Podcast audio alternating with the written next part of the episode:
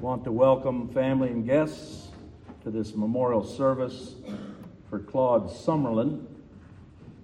Claude was born on September 25th, 1943, in Toxey, Alabama.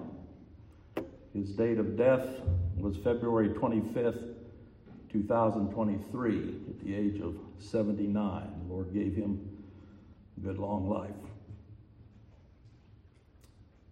He was the oldest of five children, and it said there wasn't any doubt as to who the boss was. he was raised in Bossier City, and he attended Bossier High School. He proudly served in the United States Marine Corps Reserve, and he worked as a manager of Smith Distributing Company in Shreveport, Louisiana until his retirement. It said that Claude loved spending time with his two sons, Glenn Summerlin and his family, and then Michael Summerlin, deceased, and his family. He was very proud of his boys. Glenn was a successful has a successful career in Denver, Colorado, and Michael served in the United States Navy for 20 years and retired as chief petty officer. Anybody that knew Claude knew that he loved his sports, especially his LSU Tigers. But he was preceded in death by his parents and son Michael Bailey Summerlin. He is survived by his son Glenn Summerlin and wife Rhonda, daughter in law Lori Summerlin, his brother Robert Summerlin, his sister Shirley O'Glee and Lula Odom, and Betty Bennett. And also had five grandchildren Megan Yos and her husband Charles, Lexi Solis and husband Cody Brett Bailey, Kelsey Summerlin, and Ronnie Glenn Summerlin. And this is a great number right here 11 great grandchildren and two special nieces Amy Vincent and Chandra Watson. So we're here today not only in memory of Claude and the life the Lord gave him, but particularly to exalt the Lord Jesus Christ, who is the head of all creation, by whom we live and move and have our being and certainly want to give him the honor and praise. Let's begin with a word of prayer. Gracious Father, I thank you for this time of gathering whereby we look to you for comfort for each family member and acquaintance here gathered. We wouldn't be here had you not so ordained, and so we look to you for your blessing in every part of this worship service. May it be to your honor and glory alone. Be a comfort to the family and to those who knew Claude. We know that each of us has an expiration date that you have purposed. And when it comes, we're never quite ready. But in those times, we do bow to your will and look to you for that comfort. And so we give you the praise honor, and glory. In the precious name of the Lord Jesus Christ, I pray. Amen.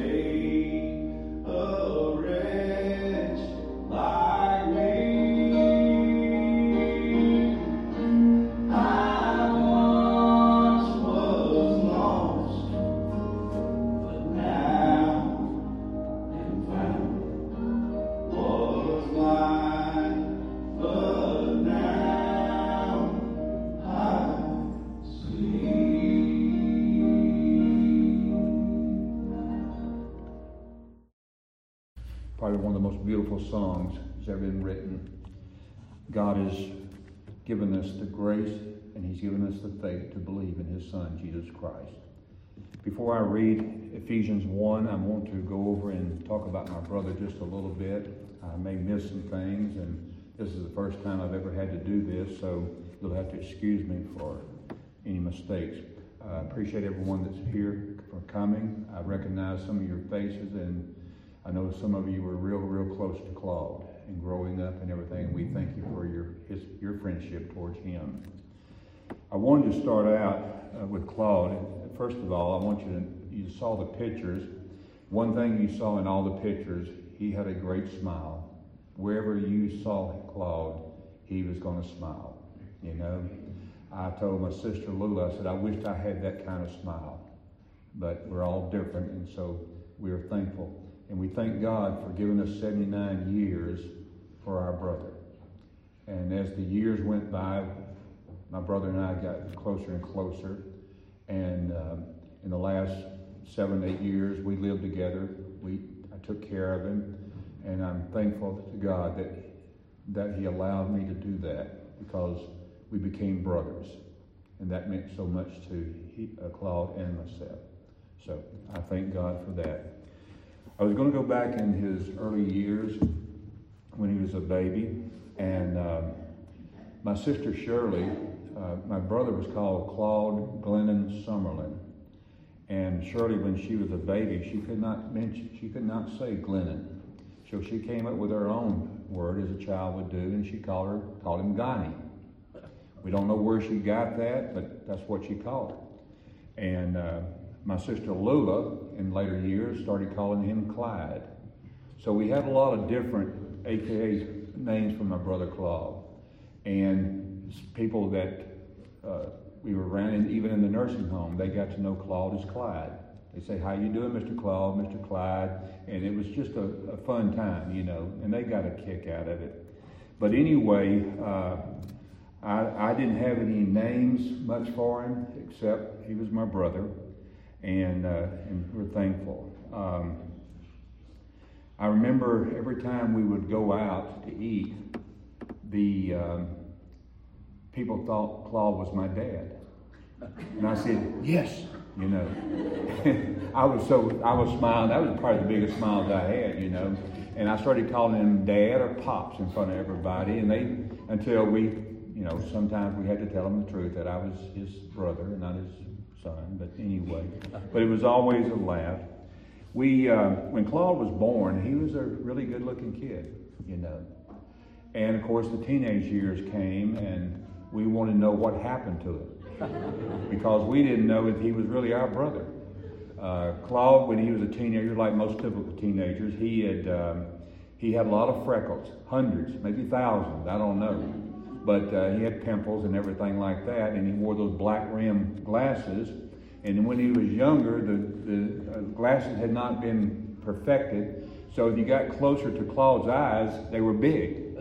He'd scare you to death. So anyway, uh, I remember in the Shreveport Times, they had a contest when we were young, and this little orange red-headed kid had hundreds, about, I don't know how many freckles he had, but it, it was a contest. You had to count the freckles. And uh, we all thought that was Claude. And so we started trying to count the freckles on Claude's face, and of course he would get mad at us because he knew what we were doing, and he, he knew that we were making fun of him. But we finally stopped that. We didn't win the contest, by the way. But anyway, um, I don't know how Shirley and Lula were when uh, this happened. I think maybe Lula was in elementary, Shirley was in elementary, but Claude, uh, he was the boss of, the, of all of our uh, the children, and we knew that he was the head rooster. And and but anyway, Claude was a little mischievous, and I remember Lula. Uh, Claude liked sports, and he liked baseball too. So we didn't. He didn't have a baseball, so he would just crush up cans. I'll say Coke cans. I don't know what, but anyway, and he would hit them, and he wanted Lula to catch him. Well, Lula caught some, but the last one she caught in her forehead, and uh, she started bleeding profusely and everything. And of course, I can't remember if Dad was there, but I know one thing. When Dad found out, he got a big whooping, a big one. And uh, so Lula had to go to the doctor and get stitches and everything. Uh, Shirley, Claude liked to play these dangerous games for some reason, but Shirley, uh, we had old uh, pitchfork, you know, the long blades, and so the game was Claude was going to jab at her feet, and she was supposed to move. Well, guess what? She forgot the rules of the game, and she didn't move, and that pitchfork went through her foot. And guess what? Blood everywhere. He got a whooping, big time. So anyway, uh, now Betty was a different story. Claude did not pick on my sister Betty for some reason, because I guess she was the youngest, and uh, he was, I think, six, I think six years older. And so he just left Betty alone. But me, I was his punching bag. And so, and he had me crying all the time. And uh, I remember one time my mom and Claude and I were in the kitchen, and uh, Claude had hit me. I was crying. Mom was upset. So on the dinner table, there was a butter knife and a fork. I picked up the, the butter knife. I threw it at him and it missed. I said, okay, you dirty dog. I picked up that fork. I threw it. I hit the target. That fork was standing straight up in, on his arm, forearm. And he looked at it, he pulled it out, and guess what? I got a whooping by him. but the very next couple of days, he says, Robert, I'm going to stop picking on you because you're getting dangerous. I said, Yeah, next time I'm going to pick up a hammer on your head. so he stopped bothering me after that. So, but anyway, um, uh, let's see. But we, uh, we knew, like I said, we knew who Claude, the boss was. It was Claude when Dad was not there. And like I said, we had the scars to prove it and, uh, and everything. Uh, when mom would cook him eggs, he could, I don't care whether she fried them or scrambled them. He was a perfectionist. He could not stand one speck in those eggs. I mean, one speck. And mom would have to cook the eggs two or three times until dad found out about that. And so mom had scorched the eggs a little bit, and dad said, You're going to eat every bit of it. And he did, and that broke him from that, okay? Because my mom slaved for him, you know? So, but anyway, uh, that was another thing that happened. And uh, let me get my notes back. Uh, uh, let's see. When Claude, I think, I don't know how many years, how old he was, but he and a bunch of his friends, Travis, I think James Quigley, decided to go in the Marine Corps. And for six months, and it was right before the Cuban Missile Crisis. And uh, they were very proud. I think Travis went in a little heavy. He came back smaller. Claude came in thin, and he came back bigger.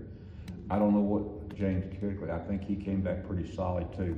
But that was a good time for their lives. It, it showed them some discipline and everything, and they all three needed it, like we all do. Uh, after the Marines, he married his teenage sweetheart, Shirley Partain Summerlin. And they had two boys, Glenn and Michael Summerlin. And of course, Michael's no longer with us. And uh, but anyway, my mom she kept both uh, Glenn and Michael, and just like my mom kept her niece, her grandchildren, Amy and uh, Chandra, and my mom loved them to death, and they loved her, and so anyway, that was a good time. Um, and like I said, as Claude and I got older, because we were five years apart, we all had our different friends, and uh, anyway, as we started getting older, we grew together.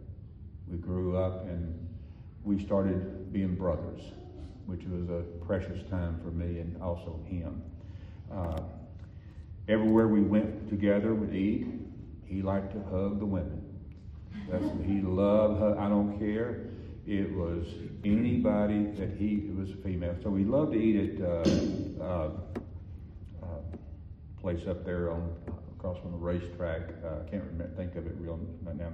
But there was a beautiful young lady. She was a college student, and uh, her name was Chelsea. And every time we go in that place, where's Chelsea?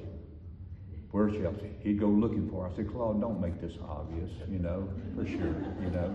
But anyway, we got in the pattern. When she left, we started going to Cassio's, and Tony and uh, Debbie and Heather, all of them, they just enjoyed us because Claude, he would always have a big wad of money in his pocket, but he was always real, real slow to get it out when we had to pay.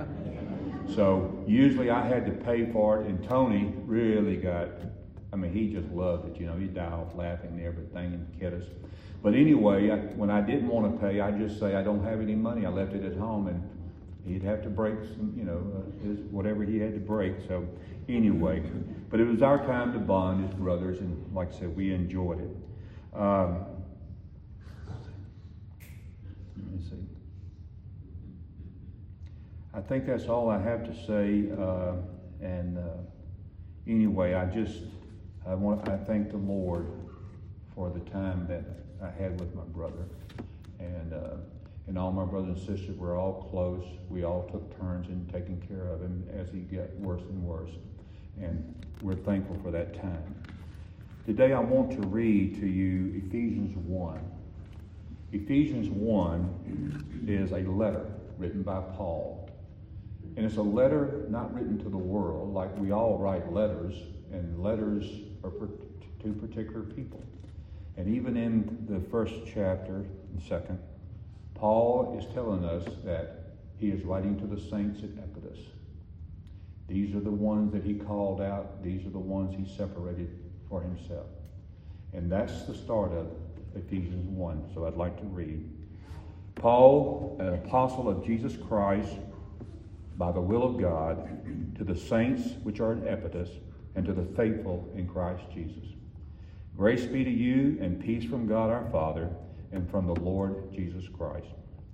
Blessed be the God and Father of our Lord Jesus Christ, who has blessed us with all spiritual blessings in heavenly places in Christ, according as he has chosen us in him before the foundation of the world, that we should be holy and without blame before him in love having predestinated us unto the adoption of children by Jesus Christ to himself, according to the good pleasure of his will, to the praise of the, of the glory of his grace, wherein he has made us accepted in the beloved, in whom we have redemption through his blood and the forgiveness of sin according to the riches of his grace, wherein he has abounded towards us in all wisdom and prudence having made known unto us the mystery of his will, according to his good pleasure, which he has purposed in himself, that in the dispensation of the fullness of time he might gather together in one all things in Christ, both which are in heaven and which are on earth, even in him, in whom also we have obtained an inheritance, being predestinated according to the purpose of him who worketh all things after the counsel of his own will, that we should be to the praise of his glory, who first trusted in Christ, in whom ye also trusted after that ye heard the word of truth, the gospel of your salvation, in whom also after that ye believed. Ye were sealed with that Holy Spirit of promise, which is the earnestness of our inheritance until the redemption of the purchased possession unto the praise of his glory. Wherefore I also, after I heard of your faith in the Lord Jesus and love unto all the saints, cease not to give thanks for you, making mention of you in my prayers, that the God of our Lord Jesus Christ, the Father of glory, may give unto you the spirit of wisdom and revelation in the knowledge of him, the eyes of your understanding being enlightened that ye may know what is the hope of his calling, and what the riches of the glory of his inheritance in the saints, and what is the exceeding greatness of his power to usward who believe, according to the working of his mighty power, which he wrought in Christ when he raised him from the dead and set him at his own right hand in heavenly places, far above all principalities and power and might and dominion in every name that is named, not only in this world, but also in that which is to come, and has put all things under his feet, and gave him to be the head over the things to the church, which is his body, the fullness of him that filleth all in all. Let us pray. Gracious Heavenly Father, we come before you now and we praise you even in these sad times. We know that you are holy and righteous. Lord, we know that you ordain and purpose all things in Christ. And Lord, we thank you for that. Lord, we know that you're sovereign in creation, providence, and in salvation. And we look to you today as every day. Lord, let us not get caught up in the world and the temporal things of the world because it's passing. We look to Christ, and that's who we look to every day. The Lord is our bread, He is our life. I pray that everyone that hears me today will one day may put these words Here lies a sinner saved by grace. That is what we all hope for. Lord, we thank you for the day. We thank you for your grace. And we ask Christ in all things, be with each and every one of us today as we depart. Keep them safe, Lord. And we thank you again for giving us a brother for 79 years and a family that is close knit. We thank you in Christ's name I pray. Amen.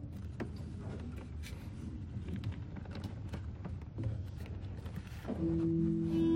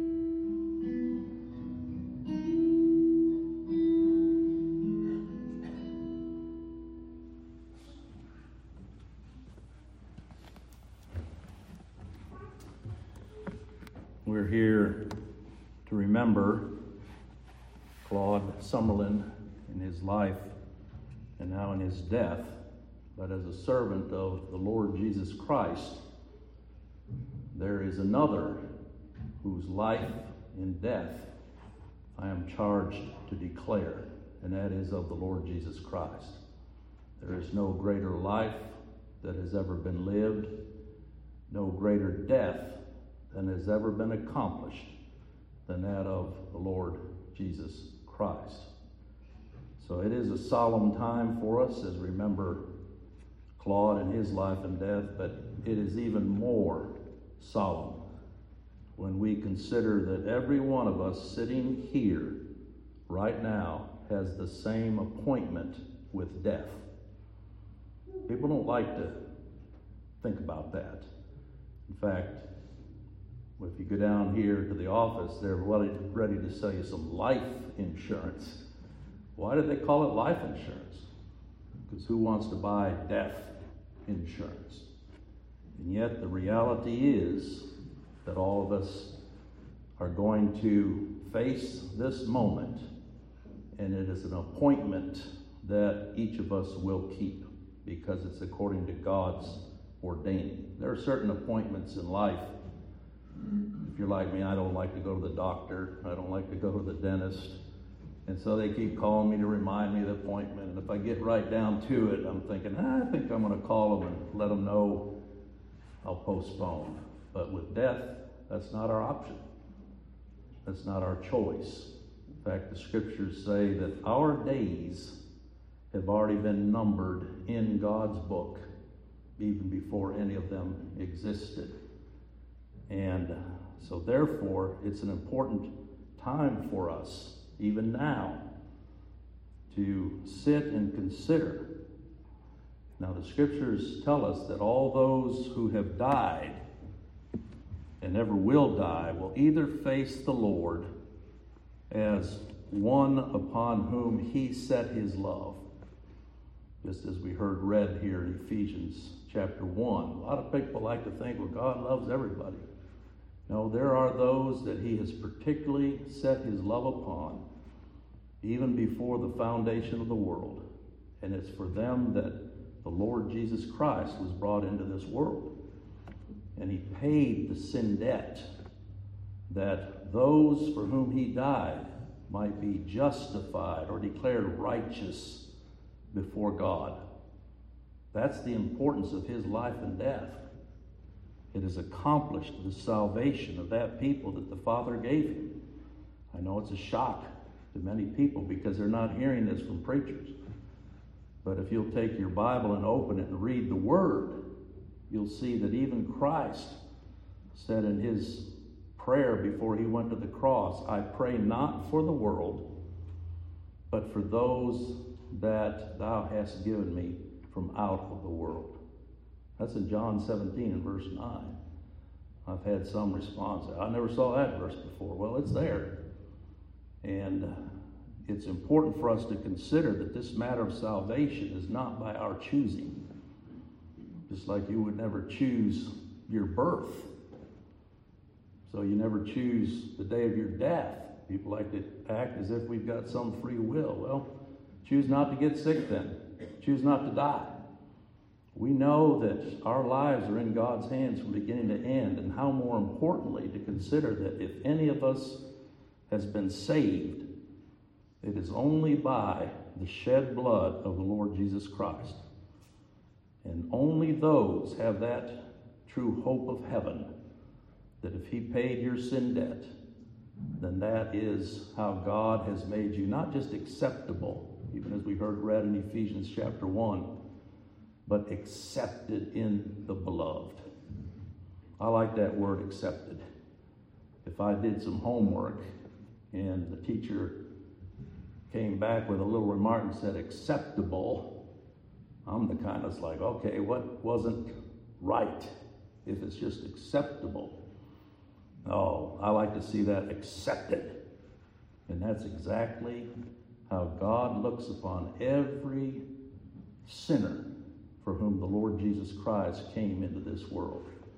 There's another word that people don't like to hear preached today the word sinner. I remember one time down in Lafayette at a particular business meeting, I was asked to give the invocation. And as I prayed to my Lord, I prayed and thanked him that he was a God that had sent his Son into the world to save sinners. And when I finished, there was a businessman sitting on the front row that leaned over and said to his colleague, he said, Did he say sinners? Yes, sinners. Not the righteous, Christ said, not the righteous, but sinners he came to save. And that's the number one thing that left to ourselves we don't want to admit. We like to see ourselves as good, proper people, making an effort to live a good life. And yet, unless that life can answer to every jot and tittle of God's holiness, the only thing that a sinner is going to hear God declare as they stand before Him is Depart from me, you workers of iniquity. I never knew you. That also is in the scriptures. Because many profess, they say, Well, Lord, Lord, have we not done many mighty works in your name? And the Lord will say, I never knew you. That's a very solemn thing to consider. So either we'll stand before God as having been justified by the blood shed on the death of the Lord Jesus Christ, or we'll stand before God and hear him say, Depart from me, I never knew you.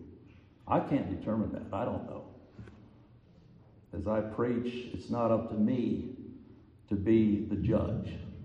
Sometimes I'll get, as a pastor, people come and ask me, Well, you think so and so was saved? You think so and so was saved? I remind them, I'm not the judge. I'm just a clerk in the court. I've been called to declare the glory of the Lord Jesus Christ.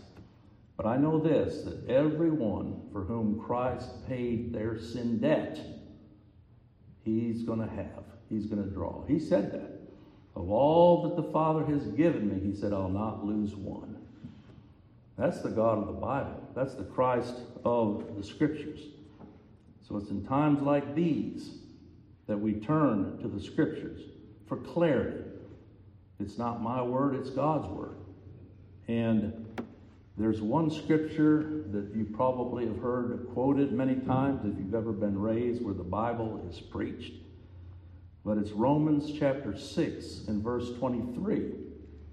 And it simply says this For the wages of sin is death, but the gift of God is eternal life through Jesus Christ our Lord. There are two simple realities that we find in this concise scripture. First of all, and you've heard that statement, the only two things you can count on are death and taxes. Well, this is one reality here.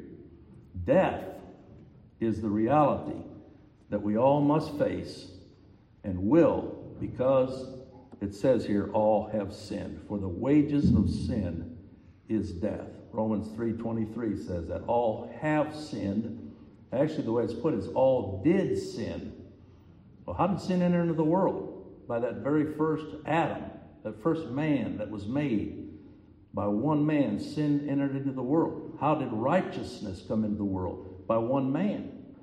That's God coming in the flesh and working out that righteousness for that people that he purposed to save. But that's the simple reality that we find here. I've talked to a lot of people tell me, I don't believe the Bible. It's just written by men, it's hogwash. And so I ask them, well, how do you explain death? And there's a silence. Everybody dies, we know that. Well, if you read the scripture, you'd find out that that's the message of scripture. That all are condemned to die. The reason there is death is because we're born in this world as sinners. We sin because we're sinners. We don't become sinners because we sin. There's this thought that somehow babies are innocent and they're born innocent with a clean slate, and then all of a sudden now they become sinners. No. David said they're born in this world, they come forth from the womb speaking lies. And any of us have raised children. or grandchildren. We know that. What's the first word out of a baby's mouth? Isn't it no? When that baby cries and keeps you up all night, it's wanting its will already and declaring it. That's what we are by nature. So that's the first reality that this scripture sets forth. The wages of sin is death. There's physical death, but there's also spiritual death. That means when we're born in this world, because we're all sons of Adam, we, we don't come in knowing God. It takes God revealing himself by his Son, and that he does through the Word. So there's spiritual death, and unless God opens the eyes of sinners to see Christ and his glory and hope in him, they'll die as they've lived in that spiritual condemnation. And then what awaits? It's eternal death, forever separated from God. I know people get their back up even on that, and they say, What kind of God would condemn sinners to have hell? A holy God, a just God. God is love, but he loves his son, and he loves those that he's purposed to save in his son. And that's where the gift, the second part of this scripture in Romans 6:23 speaks just as, as, as loudly. The wages of sin is death, but then it says, but, but is a conjunction, contrast, the gift of God. That means salvation isn't something you earn, not something you merit or me, but it's the gift of God. And it's eternal life but don't forget the last part of that verse through Jesus Christ our Lord. There is no life given apart from Jesus Christ our Lord. There's some that at that point they say, oh, there's an awful lot of people that don't know Christ in the world, don't believe on him. They die without ever hearing about him. What's their end? It's death. Because the only life that is ever given is through Jesus Christ the Lord. That's the clear declaration of Scripture.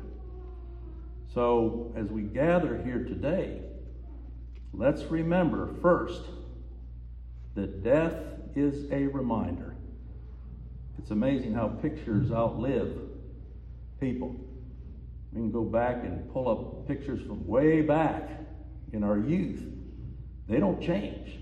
That's a picture taken of a particular point in time. But when we are gathered as we are now, and considering the death of a loved one, it's a reminder of our own mortality. Why? Because we're sinners. We're sinners by nature, we're born that way, and we're sinners by will and by practice. And left to ourselves, there would be no hope. When I first read this scripture, I thought that was a grammatical error because it says the wages, uh, plural, of sin is death. And if I was an English teacher, I'd be saying, oh, wait a minute, the wages are death. You know, it's the wages of sin that is death. What it's talking about is as a complete sum of who we are as sinners and all that we are, that those wages represent death. That's the consequence of who we are. It's an interesting word, that word rendered wages. It referred to back in the day of food and pay which generals would give to their soldiers for their service. So, by using this term here, the Apostle Paul is showing what sort of pay the usurper or sin gives to those who serve under his banners. Think of sin as a commander that dictates every thought that we have in our life. That's who we are. Well, that food, that pay that sin gives can only be death. That's it. And yet, in contrast, Oh, the good news of those words, but the gift of God. Any that have been taught of Christ and his death, they stop and consider why me? Why me, Lord? Why should I be one who is the object of that gift. Because we shouldn't have to say it, but sometimes to make the point, we call it the free gift of God. Well, gift is free by nature, but it's the free gift of God, but at a cost. God couldn't just look the other way and then say, okay, I'm going to be kind and save this one or that one. No. It required just payment because God is just, God is holy. And for him then to love any sinner, it had to be through a just and holy satisfaction. And that's why the scripture says it's the gift of God, which is eternal life. You wouldn't expect anything less, would you? That the eternal God grant eternal life, which means pardon, it means forgiveness, it means to be justified before Him forever, but it's going to be the result of the work of the Lord Jesus Christ. Through Jesus Christ, not everybody's Lord. He is the Lord of all, but here he says, our Lord. He's talking about those for whom Christ came and paid the sin debt. So the apostle does not call everlasting life a wage. The wages of sin is death. But he does call everlasting life the gift, the free gift of his grace. I don't know if you're listening to the words just before I came up here to speak, but that hymn is so precious.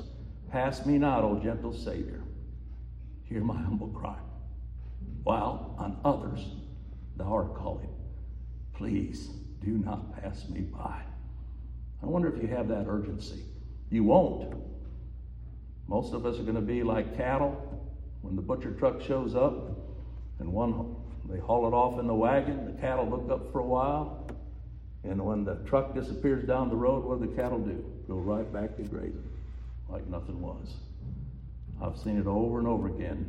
It is hardly even an hour after a funeral service where we're staring mortality in the face. One of our loved ones has died according to God's purpose. And yet, what do people want to do? Put it as far out of their mind as they can. I mean, when I get in the car, let me turn up the radio a little bit, start feeling a little better here. I don't have to deal with this. Well, sooner or later, we do.